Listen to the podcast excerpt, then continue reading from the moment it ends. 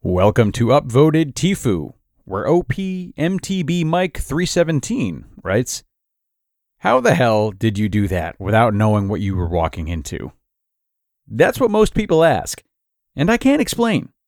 But the explanation requires some background. So if you care to find out, read on. This did not happen today. It happened several years ago. But it's a story that needs telling. I'm a straight male, and at the time I was working in the cannabis industry in Southern California.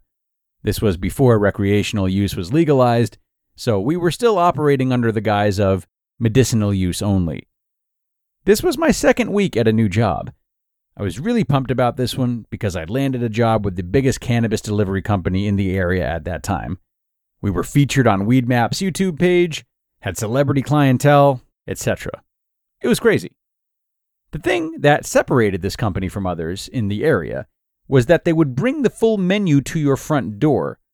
I'm talking 18 strains of flower, every form of wax and concentrate you could think of, edibles, vape cartridges, pre rolls, and so on. This way, you could shop the product in person and make a better decision, rather than just calling in and ordering things off the menu, hoping it wouldn't be an absolute disappointment. Needless to say, this made our jobs very dangerous. We had drivers get robbed, jumped, stabbed, shot, kidnapped, you name it. One guy even got hogtied and thrown into a closet while his product, money, and car were stolen. It was all recovered, but those are stories for another time. Given the nature of the job, there were very strict rules to be followed. The one I will mention, the one that I broke, was Never enter a residence without a person physically there to open the door and invite you inside.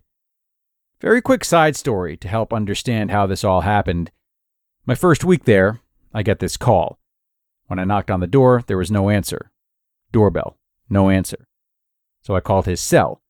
His son answered and said, I'm sorry, my dad is terminal with cancer. He cannot come to the door. We've unlocked it for you. Can you please just come in?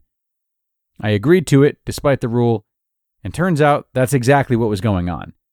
His poor dad was in a hospital bed upstairs. He looked like he was already dead, if I'm being honest. It was awful to see someone in such bad shape. And the only thing the guy kept asking for was cigarettes. Addiction is a hell of a thing. But anyway, I leave his house wondering if this sort of thing happens a lot. We're operating as a medical service after all. Now, fast forward one week. Here we go. I got assigned a delivery to a guy who's a long-time customer of this company. And I've heard stories at this point.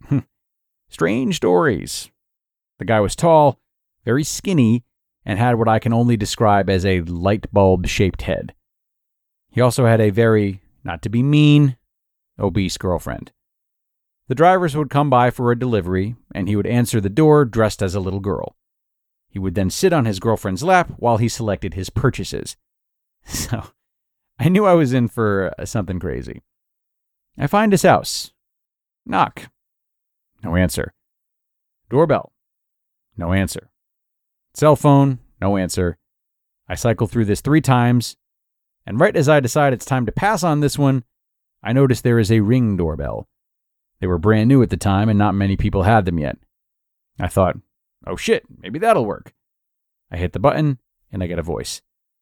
Oh hey, come on in, man. I think to myself, maybe another person who isn't in good enough health to come to the door. I walk in, close the door behind me. It becomes immediately apparent that I am alone in this huge house.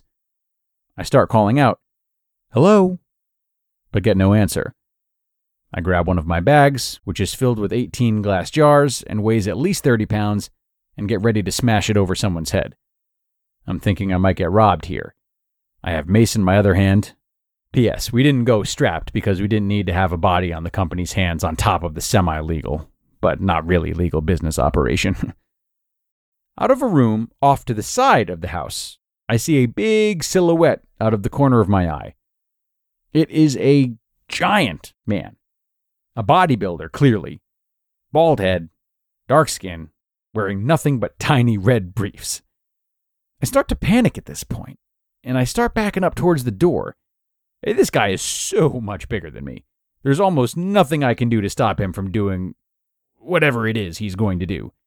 I am certainly a victim at this point if anything goes sideways. I ask him if everything's okay and ask what's going on. I get no answer, just a slack jawed, shocked expression on his face. I almost get to the door when he reaches over to the sliding glass door next to him that leads to a balcony and begins to knock frantically. I look over and through the door, and there it is. There it is. At least a dozen naked men sucking, fucking, eh, all of it. There's a couple guys immediately in front of the glass door, and they're getting busy.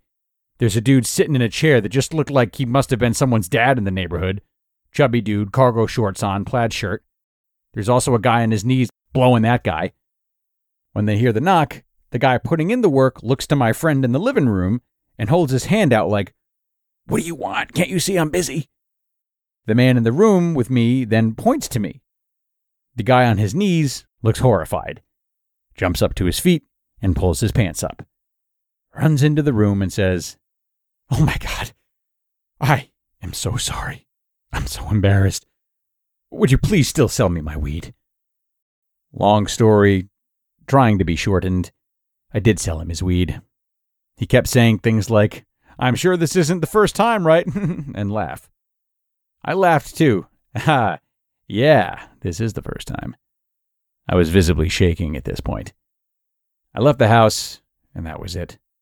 I told the whole company what had happened, and they thought it was so funny. the receptionist's favorite thing to do was send me to that guy's house whenever he'd call. I'd say, please don't send me there. I saw that guy with a dick in his mouth. Eh, they always sent me anyway. There is more detail to the story, but in the interest of trying not to make this too long, I'll end it here. And that was an upvoted TIFU story by OP MTB Mike 317. Now go out there, have a great day, and don't fuck it up.